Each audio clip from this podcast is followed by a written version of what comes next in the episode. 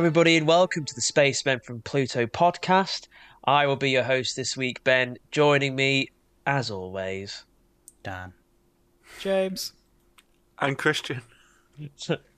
Sorry, I was laughing. I was laughing at how unenthusiastic Dan I was sounds. going to say, as you can all tell, Dan's really happy to be here right now. yeah, he didn't try and stop stop us from recording earlier. No. That that's- classic. Look, we, I guess we don't have to if it's not going to work out. I was just giving Christian options. I was being conscious of Christian's mental health, that's all. Oh. So sue me. For your own personal gain, though.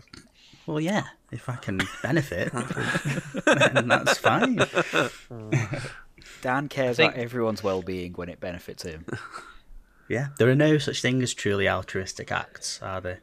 Oh, What's that? Is that in? I feel like that's a plot line in Friends at one point, isn't it? Where like Oh, I think it's I can't remember which other one it is, but Phoebe's convinced there can be a purely good thing, and someone's like, no, there is there is no hundred percent good thing because you either do it to get something back or you do it because it makes you feel good. I think I probably agree to that to an extent, but to a greater and lesser degree for certain certain situations and people. Like these people who, like, I saw something today actually. Some guy like goes to like a, dr- a drive-through McDonald's. It was just some like YouTube show or something, and he's like, "Yeah, I just want a diet coke," and the person, the cashier at the window, is just like, "Oh, that'll be ninety-nine cents." And he goes, "Okay, cool." Uh, yeah, by the way, just pay for the guy behind me as well, and um, just let him know that I hope he's having a really good day, and yeah, blah blah blah blah blah. And I just thought, fuck off, like why, like what, a, what a dick.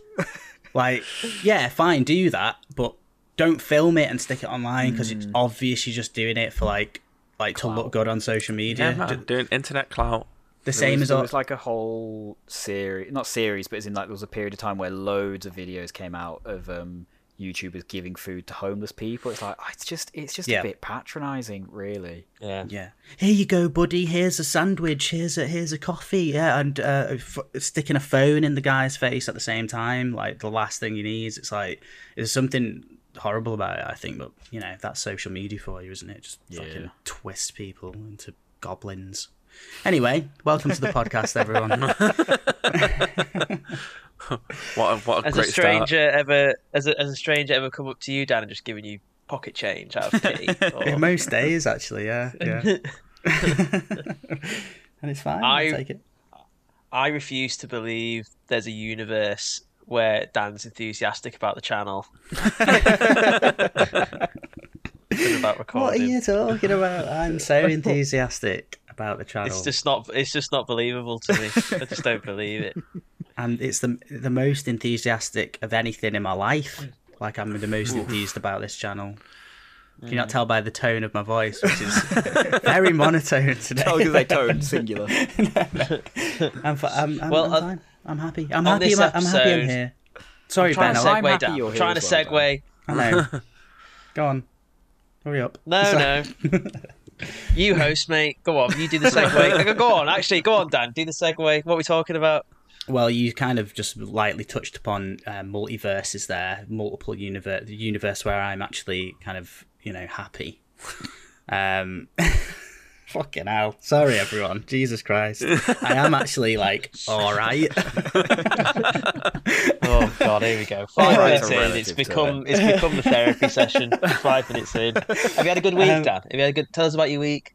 Uh, it's, it's, it's been all right, actually, because I've seen a very good film, uh, which we're kind of like going to Oh, be he's discussing. pulled it back. He's pulled it back. we're going to be discussing it during this uh, this podcast, but maybe a little later because we wanted to talk about multiverses, basically, didn't we? Because we've seen two films, very contrasting quality, in my opinion, both based on the the conceit of uh, the theme of multiverses. Um, one being um, everything, everywhere, all at once, which we which a bunch of us saw the other day, and well, me and Ben saw the other day. Um, and one being Doctor Strange, the Multiverse of Madness, the latest Marvel car crash. Um, um, Funny. So we're going to discuss those out. I think we're going to start with Multiverse of Mad- Madness first, though, right? Multiverse of blandness. Am I right? How long have you had that one my thought up? Honest to God, I came up with that on the spot. I don't Honest to believe God. you. Don't believe. I'm pretty you. sure. I'm pretty sure I heard you say it the other day. I would bet any money if you go through the notes app on Ben's phone, it's written in there now. Short your face, man. no. I I thought of that title in my opinion of the film before I saw it, so I had to like commit Well, to the yeah. whole. Nah, jokes, jokes, jokes. Sam Raimi's back, everybody. I was happy Here's for a fleeting second. So what, what's our what's our opinion, James? I'm pretty sure that you likes this film, right? Yeah, man. I I had a really fun time watching this film. I think part of it was just like it was. we- you What it's been since December, so it's been a while since we've had like a Marvel movie. They've all been shows, and the shows have been a bit middling recently. So like, I just enjoyed like particularly that first scene where he's fighting the octopus monster in New York. I was like, I feel like I'm back with Marvel. I'm watching a Marvel film again, and that just felt like warm and comfortable to me, and I really enjoyed that. I just had a fun time with this film. Could it have been better? Yeah, it could have been a lot better, but I still really enjoyed this film. Yeah, I think people were expecting a lot though, Yes. weren't they? They were expecting. I, I was expecting this to be like the um, a film to kind of almost rival, not necessarily rival like Endgame and Infinity War and all that, but like something to really bring together the whole kind of Marvel Phase Four thing, the multiverse thing with the TV with, that we've seen with the TV shows. Um, I thought it was going to really inject a bit of a life into um, Marvel again, um, to the MCU again, and I think a lot of other people thought that as well. And what what we got wasn't really that. I thought it was kind of like a pretty stock film when it came down when it came down to it. A pretty stock kind of filler Marvel film, like you know a three out th- um, three out of five type deal. I think I gave it on Letterboxd. I think I might have gave it three or three and a half or something. Probably three actually, because it just didn't have it just didn't have that thing I was looking for. It wasn't, oh yeah, MCU's back. You know, I know what they're doing now. It all kind of makes sense, and I'm excited again. The thing I Um, will say to that though is, and I've seen a few people saying this online and stuff of, oh, Marvel just doesn't know where it's going yet. There's no like clear direction. Like, what's the next end game and that? And it goes back to what I was saying. I knew people would get worried about having to go back to setup. We didn't get the first hint to Infinity Gems, Infinity War, any of that until the end of Phase One. Like Avengers, when we got given a post credits where you saw Thanos' face. That's it. Like, Yeah, but- you don't get Yeah, the but big within ticket that- stuff um, like fed in until a few films in. But within that, though, we all knew we're getting all our Avengers, and then we're getting an Avengers movie. Yeah, but you know like that was Avengers the min- coming up. The we don't know that. We do. No, we don't. Yeah, we of course we're gonna get another Avengers No, we film. don't. I- I- Get a grip. We don't know like where we don't know like where we're going. Like we think like what are, is it like is it leading? it- We don't know. Not in that stronger sense. Like the, the phase one's been. No, uh, I don't know though. I don't think Phase One had such a strong direction. I think they made a couple films, saw where it did, they figured out what worked, and then went from there. Yeah, because at phase one was very much like the whole idea of the MCU was a new thing. It was like all these interconnected films. It's like, will audiences actually get it? And you know, we've got all these characters who are like, who that, what that Thor, a Thor film for God's sake, like, and so it took time to actually gain the trust of the audience and everything. And I think, um, what wh- when did he say the Thanos kind of reveal was? It's was the it uh, end. It's the post-credit scene to the first Avengers film. Avengers? Yeah, okay. And even then, they um, they they threw in Thanos, but they didn't know what Thanos was going to do or Yeah. be at that point. yeah, because and he one- looked really janky, didn't he? Yeah, like a really. Because one of the characters, um, one one of the characters says something like, To it, challenge them is to court. is to court death, which is his comic book motivation, and had nothing to do with the final motivation he had in Infinity War. He has a human hand, doesn't he, in the scene? I don't know if you see it. There's a shot- Might do. I can't. Yeah, there's a shot of his hand standing up. It's like a human hand, I think.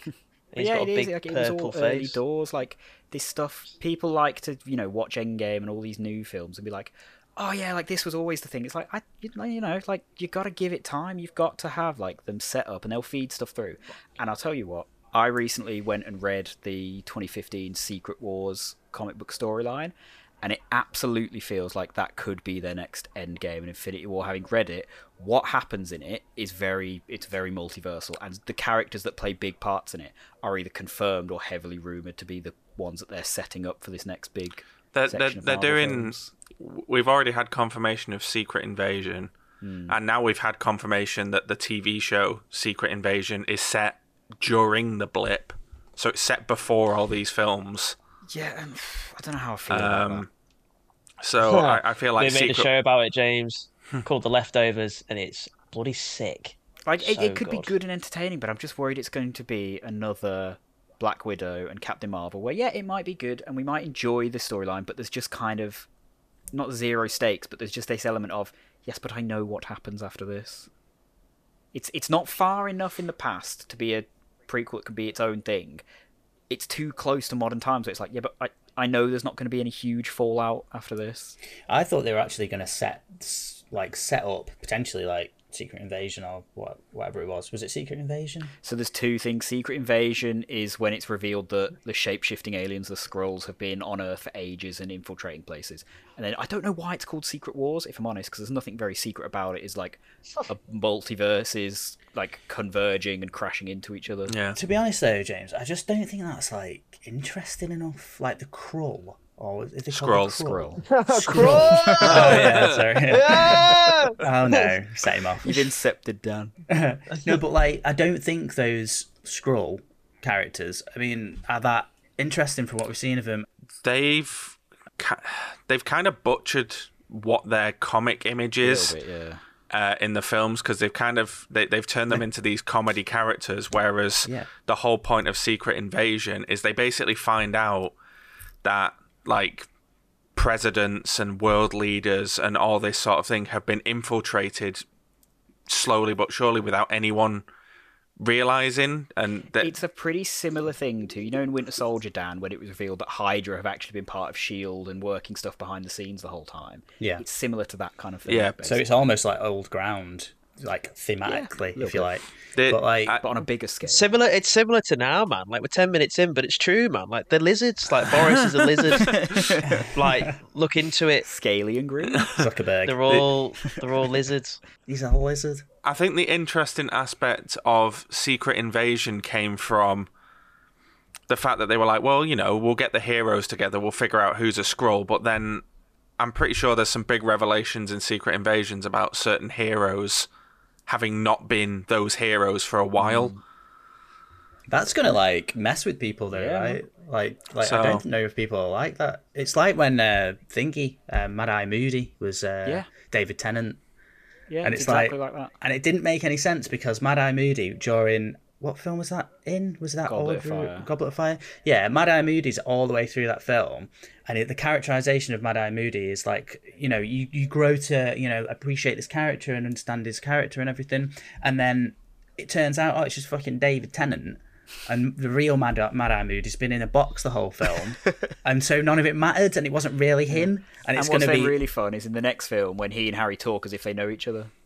Yeah, They've never met exactly. each other before. in their life. so stupid and honestly it feels like all this multiverse stuff all this stuff you're mentioning they're just writing themselves into a massive tangled like mess that it's just not going to be meaningful and like i am always interested to see how they manage to kind of untangle it all and make it actually good but i just don't feel like I don't feel like they have enough focus. That's why the whole multiverse of madness film I thought was going to kind of bring it bring it all together in some way, and maybe we'd have some hints of this secret war, or we'd have like something in it that was tying together the TV shows that we've had that all uh, in uh, multiverse related, like Loki. Um, but no, It, it, it, I'll give you that. It is weird how they've done a few different shows and films so far that have, you know, sort of messed with the idea of multiversal theory and all this idea. And then the only real link we get is Doctor Strange goes, "Oh yeah, we had a thing with Spider-Man a week ago." So weird. yeah, it's, weirdly really weird. disconnected again. I It's really bizarre that they haven't affected each other in any mm, any I- way. And now we've got this other thing. Sorry, Christian. Now we've got this other thing with Spider-Man where he's been made to forget, like that. Like everyone's been made to forget that Spider-Man existed, including Zendaya. No, they forget that he's Peter Parker. Oh yeah, yeah. So like, yeah, Spider-Man still exists, but Yeah. The hot like everything that has happened and we've seen his character go through nobody remembers that so he has to like they're obviously going to have to write it so everyone then re-remembers in some way or there's There something be some way it's undone. like it's just all these weird little like like writing decisions that are just making it more and more complex to kind I of th- get out of I think that's uh, th- that's been my issue with like I've not been I'm not not enjoying the films that Marvel are putting out. Like they they they seem I'm I'm enjoying the films themselves. It's just they do seem to be on this path more so than ever of not really committing to any direction. They keep sort of you know, it's not like this thing of the, the the first phase where we didn't know who the big bad was, and then they built to the Avengers, and then we got a big bad that we were building to. It's more of they're like, oh, it could be this person, it could be this, it might be this, it could be this, and because we've been bombarded with so many things, it's like, so where are we going with this? Because I think they're just kind of testing the waters. Yeah. really, they're just putting some stuff out there, see what people respond they to. need and they need to with they need to stop always done, testing really. and dive face first into the It water. feels like I would like some at more the commitment. it, it feels like at the moment they're just they're just transitioning where they're just Yeah. yeah, they're switching out all the the male counterparts and putting in all the female counterparts mainly at the moment. So we've got It- our uh, updated Black Widow. We've now getting our th- female Thor. We're getting our female uh, The- live action Yeah, Shrek. I mean Hulk. and then Th- this got is female Captain- Hawkeye. We've we've got now female Hawkeye, female Captain America's live action now. th- Female Iron Man girl's gonna pop up. she's in uh, Black Panther. Oh, um, she's gonna be in that. You know, it's going to be it's like- female Black Panther as well, right? No, no. we don't know. Probably there's a good chance, Uh, we don't know. yet. apparently, uh, uh, the current rumor is that they've swerved away from doing that, and now it's going to be Winston Duke.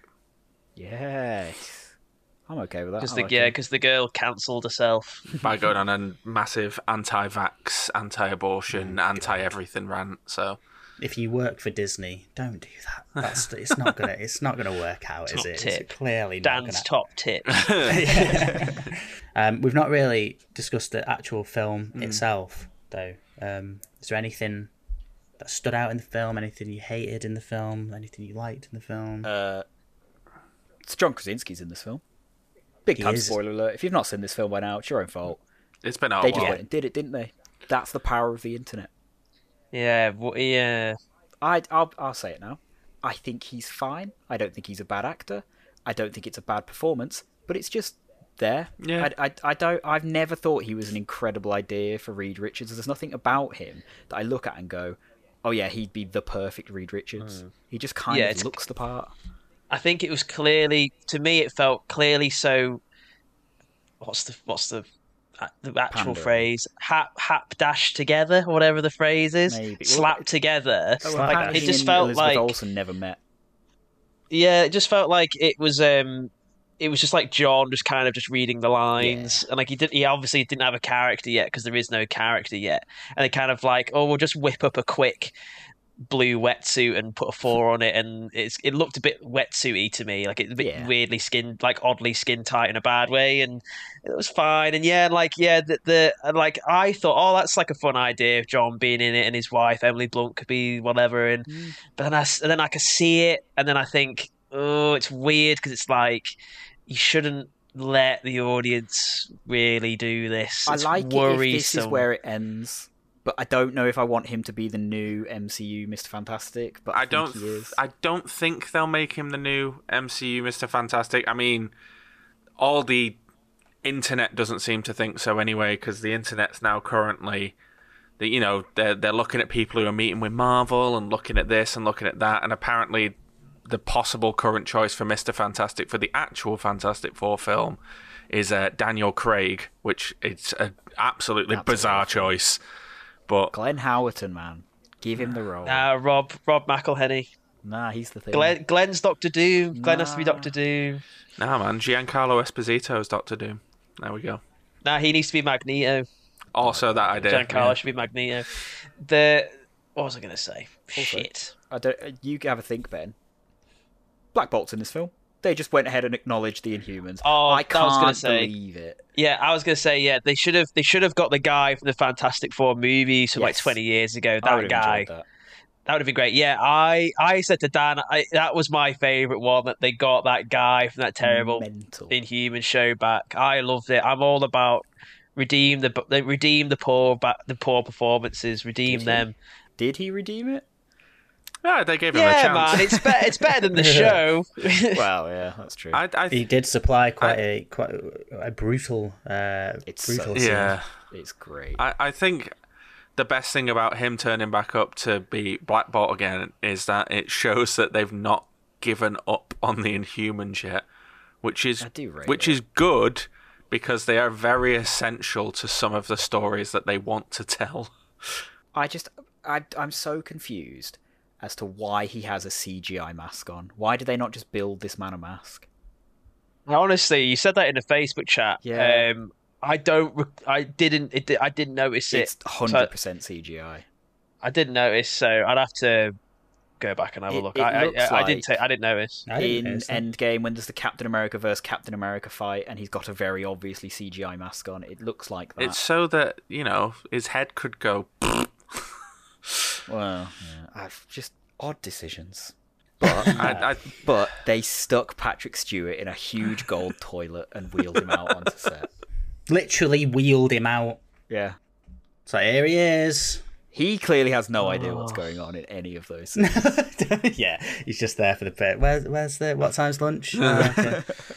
okay, yeah, put me back in it. Fine. but they played the 90s theme song and it was sick. No, they didn't. They did. They They did. gave you half a second and a Yeah. bit of the notes. It's like It's a it's, just it's just pandering, man. Just pandering. He had the wavy lines on his head, Ben. It's not. It's it's it's it- it's. Nah. I think because I couldn't en- enjoy it because I was going through the torture of the season two of Picard, and it's just awful. It's so awful. Um, and so I've had to deal with Patrick Stewart for 10 weeks now.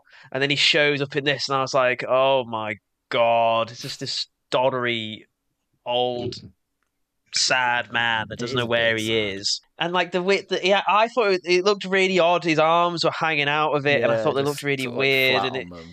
Just look pathetic and then like it's just silly when they he like what he, he what he waits for five minutes off stage to be for his cue in the context of the scene and then it's like it's for it's not for doctor strange it's for us it's just silly Yeah, I don't care though. Like, I would have liked more of that. That's my maybe biggest gripe with this film.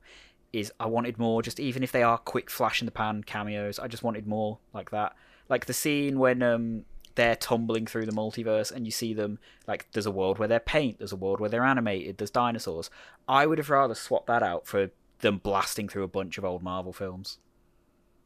oh, that's But, too like- much though. No, But, like, for- that's for- what this for what? for. Like, if you're gonna do multiverse, do it. Oh, yeah, maybe, maybe that whole section in the middle though, with all the cameos, wasn't. It did not live up to the hype at all. It was really and that's my thing. I want. more. Yeah, yeah. I, I, I mean, it didn't quite know like what it was. This film, I thought it was like it, it felt like a, a Doctor Strange film, but it was also trying to be oh, with the multiverse. Oh, look, let's be be, be meta. I, I loved that second act because I wasn't really expect like I kept seeing all these like oh and this person's in it and this person's in it. I was just like oh it's all completely fabricated until I see it happen. So I I guess I just had like no expectations for it being this like over the top big thing. I just expected another you know, I expected what we got, which was another Marvel film where they introduce the problem of the multiverse and then resolve it by the time the film's over. Yeah, well, they didn't resolve it, did they? Because of because we had that post credits scene with Charlize Theron, where she's like, "Yeah, you caused an incursion. Um, time to do Doctor Strange three or whatever the hell it was." we should look down the barrel of the camera line was it? Come with me. We've got to do Doctor Strange three. it just it felt like they'd they they've made the film. It, it's a film I want to watch again without knowing what it actually hmm. is, so you can kind of judge it on its own like merit, what it is. So like they made that, and then they kind of and then Spider Man came out, and everyone was like, "Oh, it's called Multiverse of Madness." Tom Cruise is going to show up, I'm and it so felt a bit like. Well, yeah, there was a vibe of Marvel like shit themselves and went, "Oh God, we've not made that film." John Krasinski, are you free? Uh, Patrick, Probably, yeah. I- Like that's the Well, vibe I got from the- it, and that's why it feels so out Th- of place. this film suffers from two problems from its general marketing. A, it was meant to come out before Spider Man and then was moved to after. So they had to add all that extra s- stuff referring to Spider Man in there. And B, it was called Multiverse of Madness. It was named that when Scott Derrickson was still the director. And then he got booted off. And of course, the entire film was rewritten when Raimi came on board. So it had nothing to do with Scott Derrickson's original Multiverse of Madness story, but kept the name. Yeah, bizarre. I was some things I did really enjoy about this film. Doctor Strange actually does at least some more interesting spells. It's Yeah. not just a laser light show of orange slapping orange. Yeah, that first fight's so boring, uninteresting. At the the Kaj Matal, whatever it's called, Kaj The one that looks Minaj. like a, a Destiny. uh, Kamatage mission. something like that. No, not the Destiny mission. oh, the That's one with not Wanda. that. The One the where one Wanda with attacks. Wanda. Yeah. Oh yeah. Yeah. Uh, I enjoy. I think. I think the girl who plays America Chavez is really good in this film. I enjoyed her. I thought she was good. Did she need to be in this film though? Really? Yes. Did she? The whole film revolves around her, Dan, Why? Yeah, Because you could have she's just the rewritten MacGuffin. it though. and she's how they get through the multiverse.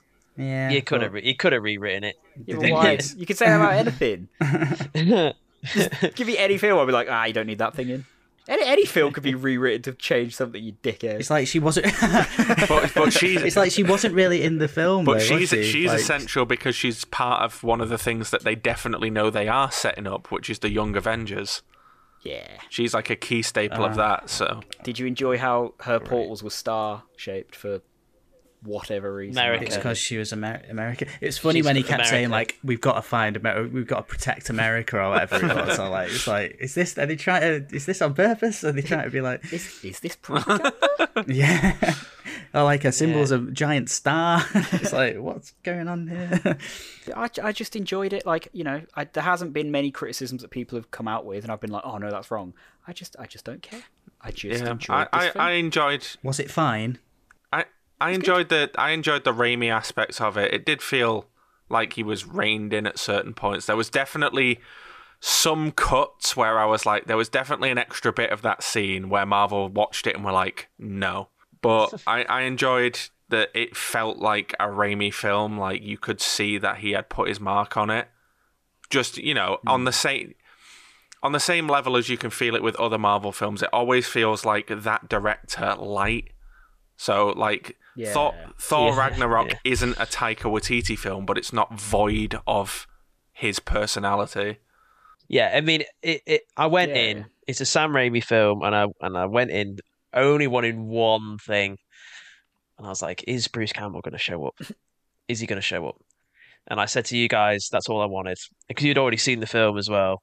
And so yeah, and I and I got what I wanted. So I walked away satisfied, and and I got the cherry on top that he he literally closes the film out. Um, Yep. so it's immediately my favorite end credit scene. So I, I was happy with it, and he gets beat. He beats himself up again. It's just classic Very Sam good. Raimi, just just tormenting his best friend on camera again. It's just classic stuff. So I enjoyed it. It you know it's fine. The film's fine. Yeah, I'd say it's like a fine, good film. I I, I think I was worried about the craziness of it all, and I think that in ha- maybe you've got to keep it kind of some somewhat focused. And they they tried with you know with being about like Wanda and like the character driven as much as possible. Which is probably maybe a good idea because I just don't know, man. I just think like I, I was every wa- t- every time they do this, everyone thinks this is the one where it's going to be crazy, and it's Yeah. just it, they just they just don't think they're ever going to do that because it's just gonna fall apart. And if they completely. are, it's not going to be in what is essentially phase one of the next storyline. Like we're kind of back in phase one. You're not going to get the huge event stuff yet. Uh, yeah, like like you said with the whole like setting up the like like passing the torches. Essentially, we are back in that phase one, like establishing heroes. we we've got the heroes that are already established, but it's like, but these guys aren't important anymore. Like, Yeah, yeah. The- the important is the- making the a way new for Lady heroes. Thor. yeah, Moon Knight's now here. We've got Shang Chi's here. America America's here. it's just like But for those characters to actually mean anything, though, they they need their own films and they need to be built up again. Like it all needs to be rebuilt up again. Like Lady Thor, for example, or America Chavez or whatever. For those for these characters to actually hold any weight, they need the same kind of care and attention that the This is it. one and phase two. Yeah, exactly. and it's just not there. They feel like really hollow characters that have just kind of been thrown in for a bit of like something different and for people to go, oh look, look, they're doing something different. They're doing something like all the characters are uh, women now. It's the women versions, and it's like diversity and all this kind of stuff. But there's like hollowness to it, like a cynicism to it. I think. Uh, yeah, that. I think that's how they're going to do it. They're not going to straight up just give them their own, unless it's like Shang Chi. You know, you get you'll still get some like Shang Chi, Eternals, Moon Knight that are set up separately to everything else because there's nothing that they really connect to. Um, but then, you know, stuff like, uh, you know, like in Hawkeye, her like Kate Bishop's story directly connects to Hawkeye, so they'll have this like first season of like, and here's them interacting, and here's the sort of passing of the torch, and then eventually they'll give her her own thing when they've killed off or retired Jeremy Renner and been like, yeah, go away, we're not paying you anymore. I I really liked the bit when he's like a rotting corpse, and he has to Benedict Cumberbatch has to deliver the emotional speech, and it's like a big fat close up of his dead face, and he's got no lips, and he's like, "Gah, gah, gah, gah, gah, America, gah, gah, you must like save the world." It's just like laughable. It's the best part about that hilarious. whole thing is the wink. Yeah, and he winks out. I was like, oh my god, it's so. I I just know Sam Raimi found that hilarious. Yeah, like that's meant to be a bit funny. It's just, but it's like the emotional climax of the film, and he's like telling her like believe in yourself, and he's like, "Gah, gah, gah, gah," and he's just all like he can't talk. He's a corpse. It's just so good. But that's what Sam Raimi finds funny. Yeah, oh and my Marvel God, yeah. let him get away with it. So yeah, yeah, like like like like you're saying about like the Sam Raimi like, like light, like there's the bit when like those the souls of the dead, and it's like a it's again the MacGuffin's a book.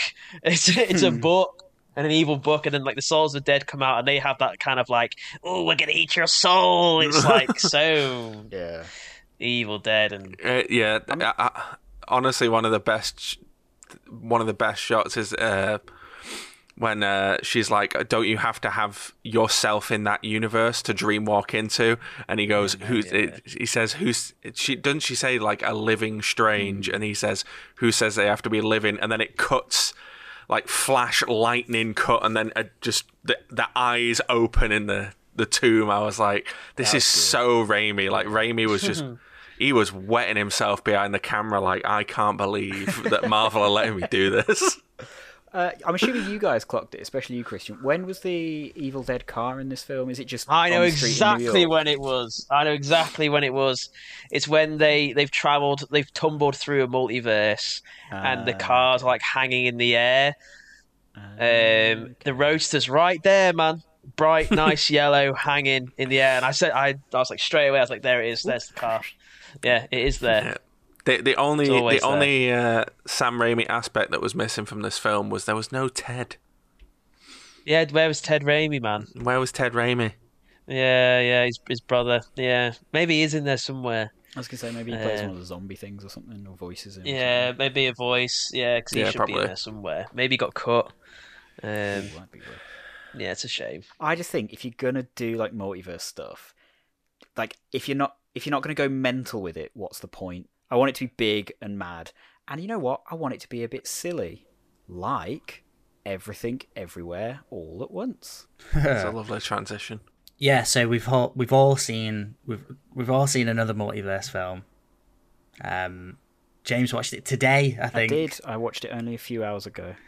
and I don't honestly I don't I don't really know like what kind of a conversation we're going to have about this film. I don't know where to start. I don't really know what my thoughts are properly on this film. I haven't fully processed it because it's definitely a film I'm going to see again. Yeah, for yeah. a hundred percent. Probably a couple of times, maybe more. Um, I, I, I basically absolutely loved this film. Like, I totally, totally thought it was the best film I've seen all year. Um, we'll go into why, I guess, during this conversation. I want to see what you guys think of it. I want to know specifically James because I know what Ben thinks. I know what Christian thinks. I know you both liked it. I don't know exactly why, but James, I don't know. So James, please tell me what did you think? I loved this film. Oh, for Yes, I had man. so much Yes, man. fun Yes. watching this film. It's like it's just exactly what I would like. Like I was saying, then if you're going to do multiverse film, I want it to be a bit bonkers, and this is it. This is like that whole scene where oh, we're just doing spoilers. We're not asked, are we?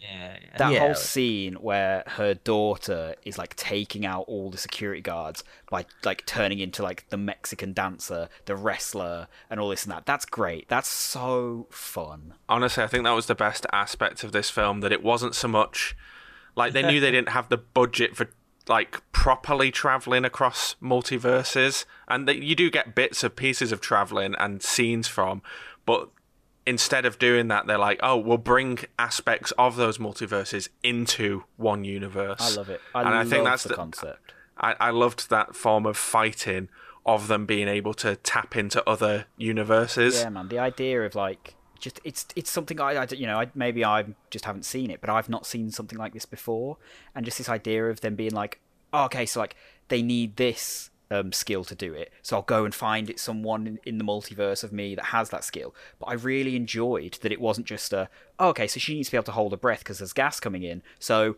um, there's someone who trained to hold their breath. They go, oh, okay, so there's a version of her that's a really good singer, so she would have really good breath control, so she can hold her breath super long. Like it was all clever thought out. Just, just new, just something I hadn't seen before. and how during that specific scene in general um also like kept intercut into all, to her singing Yeah. in in some kind of like opera performance and that the, the music was like spliced into the scene in this really clever way and it was all this Yeah. like like it all was working together everything was working together like just in, in that specific scene but in the film in general there was so much of that where it's like that's why i want to see it again because there's so many little details in in there If it doesn't get nominated and maybe even win Best Editing at the Oscars, I'm going to be livid. i think the it's gonna fact- get yeah, yeah. the the, ah, the fact that this film had a, a visual effects team of five people, five, It's so... and Premiere managed Pro. to pull that off.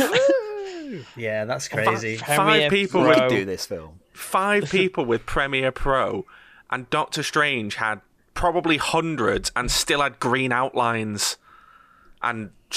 scenes that look janky on the, the visual effects. And I'm like, this is bonkers that with like a tenth of the budget, they've managed to make this m- like mental, funny, emotional multiverse film. Yeah, I mean, Adobe really need to lean on the fact that this was. I mean, it wasn't solely created in, in Premiere Pro. It was just kind of, I assume, like rough cuts were created, and then I don't know how much more of the Adobe kind of Creative Cloud was used. I don't think After like I don't think After Effects would have been used. Who the hell knows? But the fact that like you know you can do the basics of the, the editing for a film like this uh, within that program, like Adobe need to like be like, yeah, look, subscribe to our subscribe to our program. Oh, just I, and I'll be honest. There was some. I was watching this at one point. I was like, "Is this a is this an Edgar Wright film?" It feels very Edgar Wright with What like some of the humor, the style of it, the action matches, and all the cuts and that. It felt very similar to his style. So I was all on board for that. And I'm pretty sure there was even a Hot Fuzz reference in there. When The bit when um the daughter gets shot and she goes, "It's all right, mum. It's only organic." That is so Yeah, like the whole maybe. "It's only Yeah, bolognese" Andy bit. you should check out, they've done. I don't know how many films they've done, but they did a film called Swiss Army Man Oh, everyone Not should go see that film. Like, not too long ago. look. Yeah, I will definitely look at other stuff this director's done after watching this. Yeah, Sw- Swiss, up Arm- Swiss Army Man and this have a lot in common of being like utterly bizarre films that manage to provoke emotion from you, and you're not sure why because they're generally quite silly, but still have this like emotional surface and have a great way of tying the soundtrack, the editing, the cinematography all into one. I mean, Swiss Army Man's soundtrack is still one of the best soundtracks in cinema. Honestly, like, like I can't overstate how like impressed I was by it. Though Yeah, it's like like you, we watch so many films, and a lot of them are good, and a lot of them are really good, and a lot of them are mediocre. Like Doctor Strange, um, for example. but then you watch some, and it's like not just films. It's like when it, it's music or it's like anything creative. Sometimes you'll you'll you'll find something where every single thing just comes together in a way that's almost like like otherworldly. Like it's like mm. doesn't quite like this is how I feel about it. I don't know about you guys, but like it just felt like I don't know. There was there, there was something emotional about like just witnessing the the the level of creativity, Yes. the level of like just of so many different di- disciplines music editing filmmaking cinematography like like plot script like acting everything everything in that film coming together in this really like unbelievable way like i've not really seen in a while and it's like it's a piece of not to get wanky but it's a piece of art Yeah. that kind of like stands like like separately to the medium if you know what i mean it's like it's sort of like that in my opinion anyway i know ben gave it like four and a half star on Letterboxd I think I I'm going to give it four and a half stars as well. To be fair, but I, I I'll say my it is like a five star film. I just, I looked at my Letterboxd five stars, and they're just like the ultimate, the ones that I've just loved my whole life thing. My Hmm. Yeah, five get that. stars. So I they're saved. So five. it could it could easily be a five. Yeah, I would give this film five stars if it didn't lose me a little bit in the third act. If I'm honest, like it all got a bit too just. I didn't really know what was going on and all this and that, and then you have the the, the ending just feels a bit odd. I'm just like.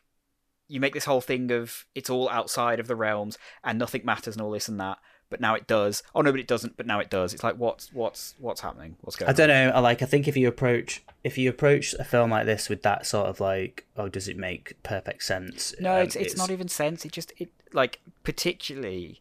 I don't know how to quite put it into words, but like the thing that kind of and maybe this is nitpicking because I really liked this film. It entertained me and it was really well made. Like I love when I find a film like that. It was just a bit of when they have this whole thing of the husband is like, no, no, no, you fight by being good and all this and that. And then she's like, yeah, I can be good in all these universes and it works. And then the daughter goes, yeah, but it doesn't. It will always go to shit. And then the mom goes, but what if it doesn't? It's like, what are you, what are you doing here? You can't just keep flip flopping on. But that was will like it always go to shit or won't that, it? that- that's why I want to watch it again because there's so many different like themes and subtext running through all that. It's not just literally like like the rules of the universe being broken. It's like it's trying to say something else. Like the, the like the whole thing was like I think a, a, a bit of a like a alleg- allegory or a metaphor for like like suicide basically. The whole like m- um big ma- like black bagel, The that was sucking everyone in, it. and she's trying to like like she, she's trying to basically yeah like that's what it is. Mm. Like that's what it was was about. And it's Yeah. about a mum trying to like rescue her, rescue her out from that, That- and understand her, her daughter. So like you can't really I understand what you're saying. It, it kind of probably made made a few little leaps here and there in terms of like the consistency and everything. But like it was all about like the theme I think mm. like when it's doing that. Yeah. It just it felt a little bit like one of those ones like it wrote itself into a hole by saying, "Oh, none of it matters" and all this and that, and then why does it matter now? Oh, because the film says it does. And like I don't mind, like I'm fine for little things like that. When a film's as good as this film is, I don't mind, but it's just what stops it from being five stars th- for me. I, I think I, I I got the, the a similar thing about the whole like mental health allegory because you know she gets to that point where she's seen all the universes and she know like they're they're both on a level playing field of they can both see every universe simultaneously. It's not all going to be bad. Of course, you're still going to have some bad moments and there's going to be some hardships, Like, but even if it always does end up going bad again, the fleeting moments of good are what will make it all worth it. Yeah, yeah. There's there's the little moments. There's the moments where you are just sitting and spending time as a family, and there's that nice little moment of bliss between two people that make the hardships worth it. Yeah. That that was that was the message I pulled from it anyway. Um, I think it's just a really dense film in that way. Like, Yeah. like there's like you cannot really process everything you've just seen because there's an awful lot in that film, like an awful loads. lot. You can't process it in in one sitting. It, it I, I I said um, to a friend, it's going to be like the the darling of the film student for for a hmm. while. I think it's like Yeah. it, it feels like one of those films that kind of like it, it sort of will.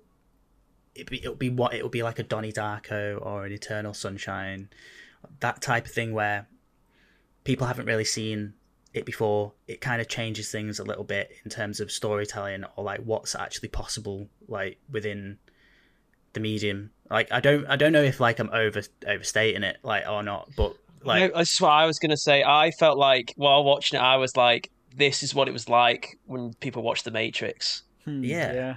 Because I mean, it literally is The Matrix. It's the story of the one, and I Hmm. was like, "This is what it was. This is what it was. This is what people watching like fuck. This is something else. This is something new." And everyone's at the top of their game. We dad, did you see Matrix in cinemas when it came out? oh that's a good question. Yeah. I don't so think I- you live you've lived through both of these now, haven't you? um You might have been a bit young to I think I was, you know, because I was only about I was only like 11 Yeah. So I wouldn't have been allowed because I think it, Matrix was a 15. But I saw it on DVD soon Oh, of after it yeah. uh, soon after it came out. Yeah, this film did have a lot of it did I think consciously pay homage to the Matrix in certain places. Yeah. Like, Yeah, it was they- very much Yeah. saying we are referencing the Matrix here. Do you remember the Matrix? We're doing our, our The Matrix. so good in this film. The whole the whole bit where she's hiding from Yeah. Jamie Lee Curtis in the office. It's that's Neo and Agent Smith. Morpheus and Yeah. Short Short Round is both Morpheus and Trinity. I did the not know story it of, was him of the until one. halfway through the film. Short round was Uh, in did it you as not? well. No, I didn't clock that it was him, and then it's he says one line. I was like, "That was no, Yeah. it's is it?" And I went and looked away. I was like, "Oh shit, he's back! Good for him." Yeah, it's, it's gonna it's gonna sound dumb, but it's mad how he is just like a bigger, older version of that boy. Like he's not Yeah. really changed that much. Like his Yeah. voice is kind of the same, and he but now he's got what sixty odd. But he's like obviously it's clearly short round. Like, oh, it's so weird. Yeah, his intonation hasn't changed. That Yeah. place. Yeah, yeah. no, no, it's just the same dude, but he's just like middle aged. Did we do?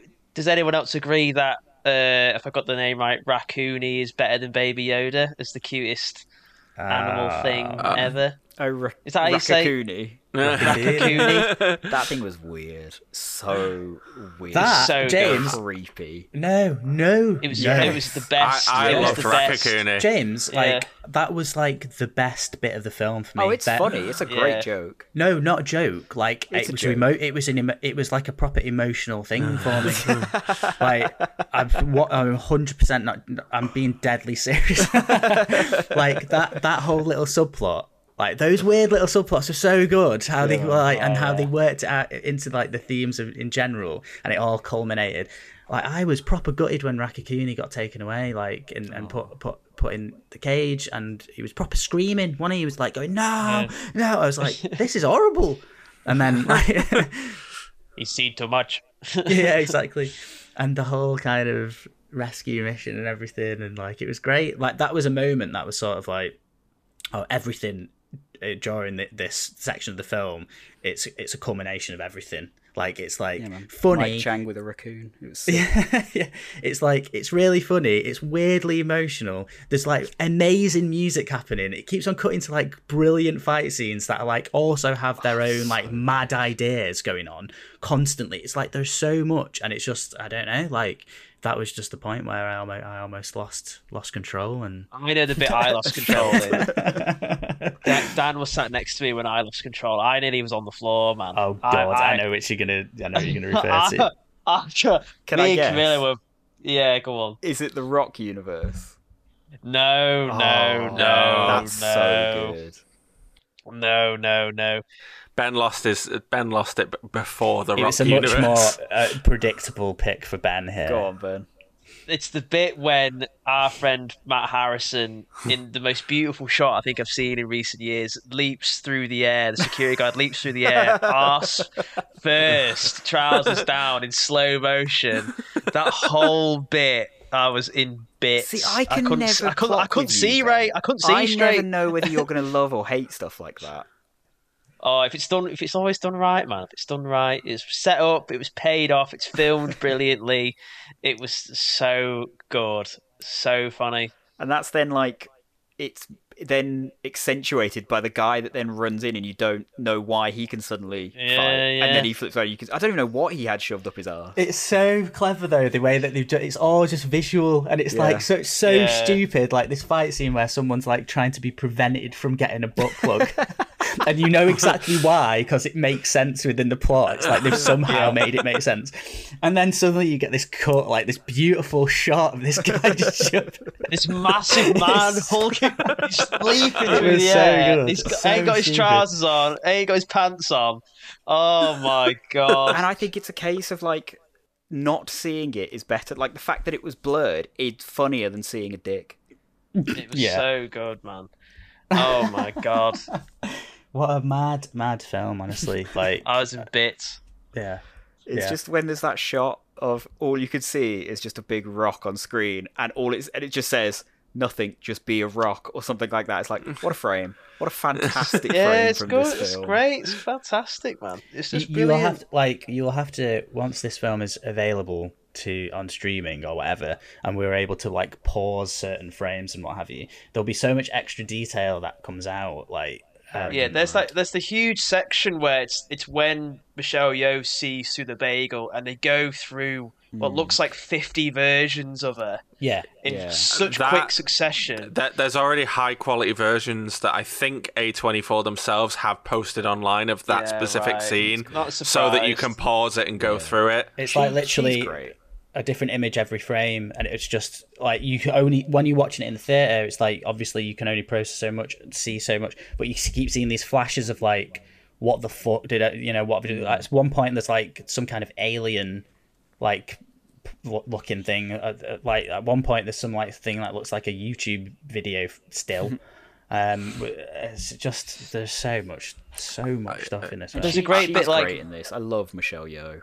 I think Yeah. she's I- always a treat yeah. whenever she shows up in anything, and she just I'm- carries this film. I, I'm genuinely happy for her because like I've I've seen interviews where she's been like proper tearing up and saying this is the film she's been waiting for for like years now. She's been waiting to be a part of something like this.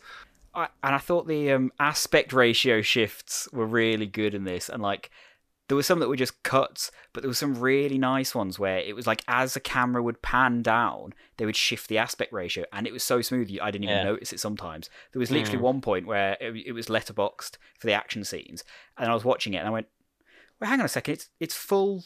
Like there's no black bars at all." Yeah, that was cool. But that must have confused Ben because he gets confused with different aspect ratios, doesn't he? the government hiding behind the black bars and all that. they didn't want us to see it, man. Subliminal messaging. there was just so many bits of where like fight scenes would cut between universes and bits like that, and someone would get pushed backwards from one scene to another, and costumes would change. And that I, I was just watching it like I couldn't even get my head around where you'd begin to start planning how to film this film and how you then cut it all together. Like what just an it look- it- absolute yeah. feat Yeah, I, of filmmaking. I, I, I wanna I wanna know if they did storyboards, and if so, I want to know how many just walls of storyboards where they're like, right, this is exactly how it has to look. This it had Yeah. to be. This had to be a super planned out film. Like this Yeah, won't have been I like- pieced together yeah. in the edit. You can feel it. You can just feel like they've spent years mm. on it. Like they cared about this film. Yeah, yeah. It's just it lasts forever, man. So you got to put effort in. I in. hope so. There was a great bit we, me and Rob were talking about it today because they were like, Rob really liked like the pseudo payoff when they were talking about the hot dog fingers, and like he was thinking like, well, how do they in that world? How do they do anything? Mm. Um, because they've got like sausage fingers, and I was thinking that as well. Like, well, how would they do anything? And then they kind of pay it off by Yeah. saying, oh, they just use their toes and their feet. I was like, oh. Brilliant, and now we know. You get that awesome shot of the, that, those feet playing. There the was like a really great detail in that of how Jamie Lee Curtis's character has a wrist brace on in the regular universe, Oh, and then in the feet, Sausage it was Church on she's her got one on her foot. foot. I was like, that's such a great little detail.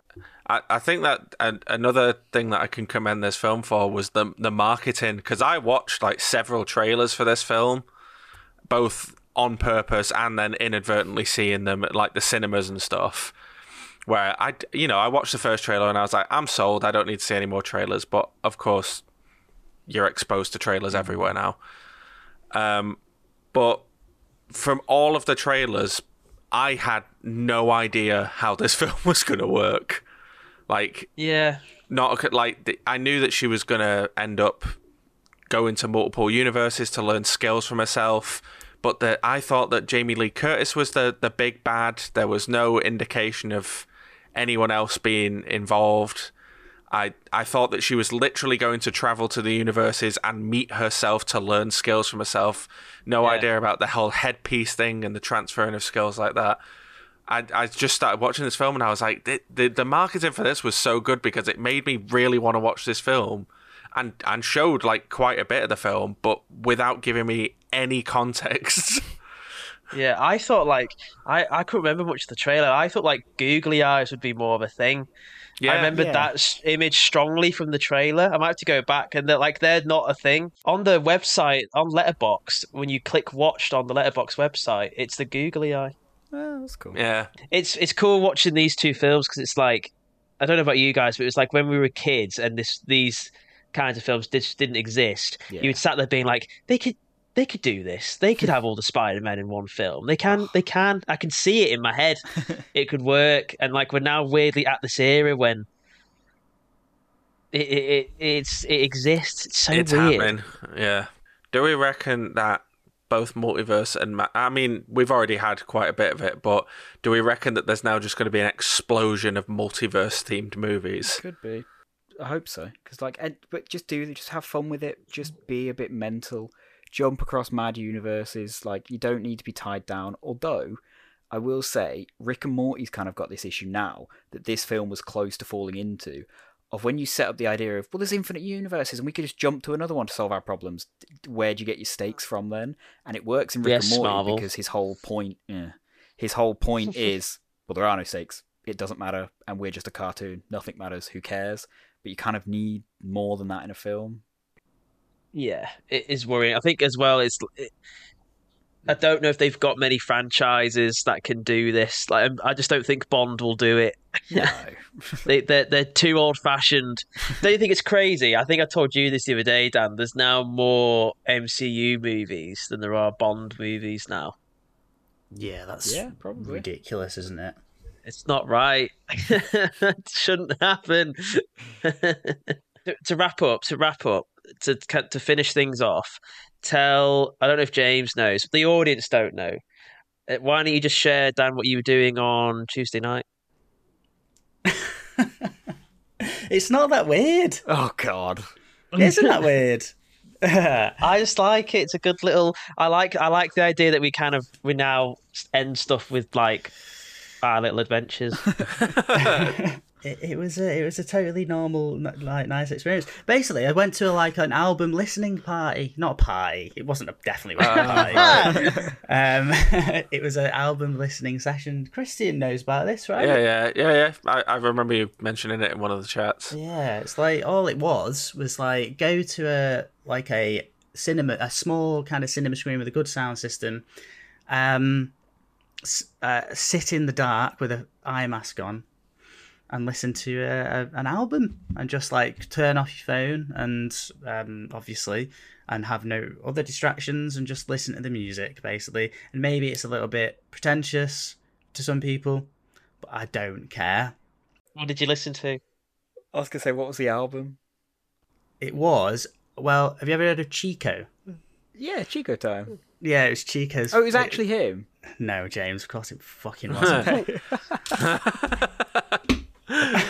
What do you think Dan listened to? Is it? Was it Radiohead? yeah, it was. A, it was. Of course, it was a Radiohead album. It was OK Computer. It's Oh, the yeah. twenty fifth anniversary of OK Computer, and so they put on a little, a little. Where was this? It. it was at a place called the Ducie Street Warehouse, um, in Manchester, and it's a thing called Pitch Black Playback or Pitch Dark Playback, and they just have several screenings in different cities of certain albums. You can't really call them screenings because there's nothing visual, Yeah. obviously. Um, but yeah, I just thought it was a cool little idea. I suppose just listen to an album with a bunch of strangers. Although I was with I was with a friend who was also a, pl- a fan of the album. It would have been a bit weird to go on my own. I think for me. I mean, not knocking anyone who does want to do that, but And how long does it last? As long as the album you lasts. the length of the album. How how helpful? That's really so answer that question. Do you know that Dan. like before you. streaming, albums Like 40 actually used to minutes? be- albums actually used to be in and of themselves a, a, a cohesive work of you know music. Like I'll- they had I'll answer your I- question, I, I, James. I can, I can Thank find you, out for you. I'm- it was I'm- 55 minutes. There we go. There we Thank go. you. Was that so hard, Daniel? Yes. I didn't. Actually, didn't have to. It's 53 minutes and 41 seconds. if you oh, want to know Oh, precisely. fucked, Daniel. You didn't all have to hold hands though in the little room, Dan. You didn't all need to do that. That was a try for necessary. I Yeah. like the idea though. You're all sat in this little room, facing each other, whatever, or however you do it in your little circle, and you've all got your little masks on and the lights are off. But I love the idea that while you're all doing that, sat still, the staff are in there doing like the weirdest stuff, silently, and uh, you ha- and they're like filming it as well for their own amusement. You're just like sat there. Yeah. And Was it they're speakers like, they're like going nuts. It was it was speakers, James, because it's kind of meant to be like a, a shared experience. I guess it was sort of like you you meant to like take advantage of like the good sound system of the. How many Location. people in there dropped acid before going? I wouldn't know. I didn't ask There them. was definitely a few of them that were on something. I don't know. I don't know. I think a lot of Radiohead fans are kind of old. There were, were a few younger people there, but uh, like most are just kind of older and they've done all What's that. your kind of stuff. favourite moment? What was Um, your favourite part?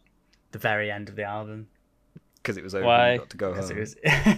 no, it's like I've listened to that album like probably hundreds of times. So it's like uh, that the whole experience was interesting because it was bringing out like a few little details I hadn't heard before and stuff. But I've listened to it so many times. But I don't know. It's just an interesting way to listen to the album. I enjoyed my favorite tunes, like um, and favorite moments as I usually do. Um, yeah, it's it doesn't make me like nostalgic. I was listening to like sorry to make this the Radiohead podcast, but I was listening to a documentary on the 25 year 25th anniversary of that album that BBC Sounds just released, and it's like a retrospective. Weirdly enough, you know the the mayor of Manchester, Andy Burnham, um, he he's in this documentary saying that it's his favorite album. So like, I feel better about voting like for him should he ever You like don't care about for- his policies, but you like uh, his yeah, and it- music. well, anyone whose favorite album is OK Computer must have something about them. Like they must be okay in my book, anyway. Um, yeah, like they, they were just talking about like how what one person made the point is like like you, a lot of people listen to music, especially the past, and it's like makes them nostalgic and stuff, and like they think about the time I get that. they they lived, which I totally get because I've got certain music like that Mm. as well, where I think, oh, where was I at this point and everything, and it takes me back and stuff. But like with that particular album, like I don't get nostalgic because it just exists in in the moment I'm listening to it. It's like weirdly like for me still really current and fresh and sounds just as good as it do- did. Do you think that's because you've never stopped listening to it? Like, there's never been a concrete point in your life that that was when you listened to that album because you've always sort of listened to it. There isn't a set period of your life that it reminds you of.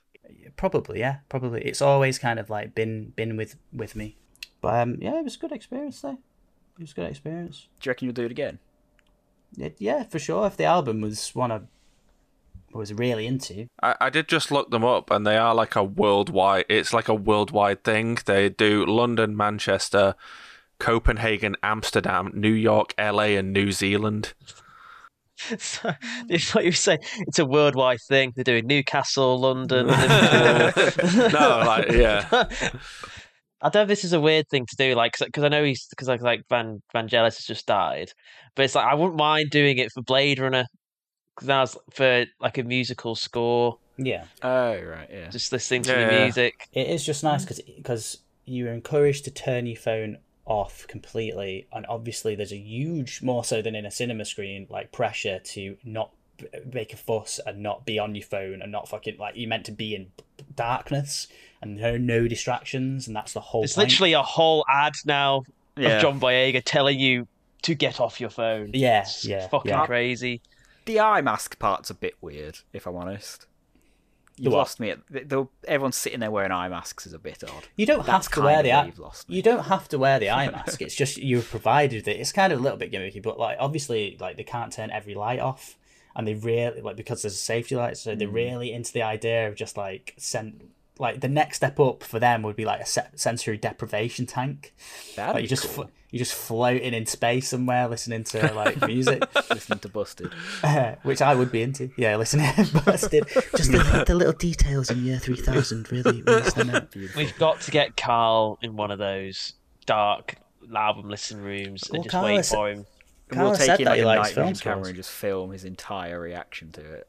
Just well, Carl didn't understand the concepts that you could just sit and listen to music and not do anything else. It just I don't do that to be fair. Like I don't. I just I understand why You you do it. you know the concepts. Yeah, I get it. I just I would get bored.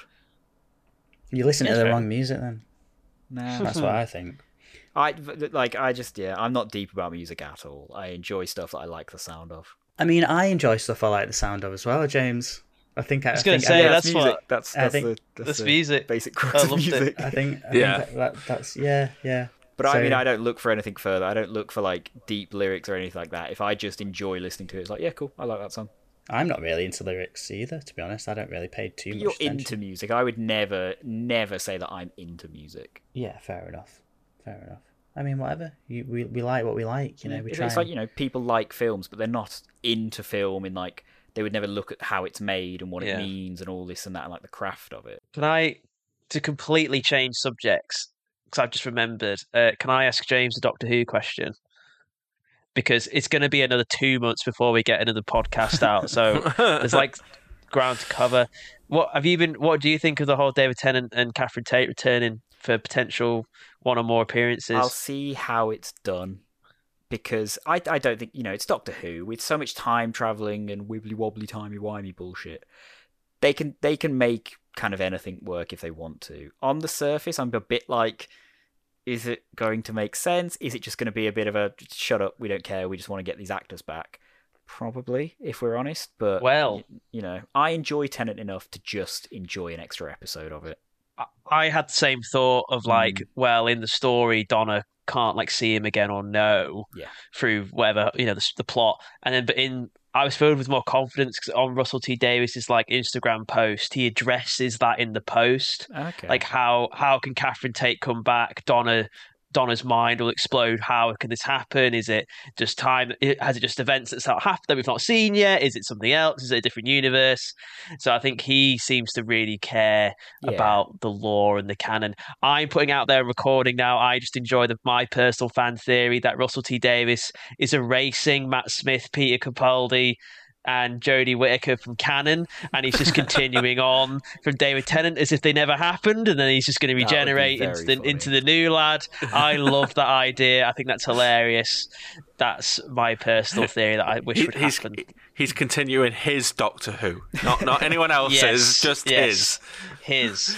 So I really like that idea. So I'm I'm always I'm confident. Yeah, man, I'm always up for like they can do what they want with Doctor Who now, as far as I'm concerned. Because if it's good, then I'll be like, oh yeah, great, I might get back into this. And if it's awful, it's like, well, I don't, I've stopped watching this show. Like I, am not invested in it anymore. Yeah. Like when Jodie first started, I watched the first episode. Went, yeah, I think she'll be, she'll put on a good performance.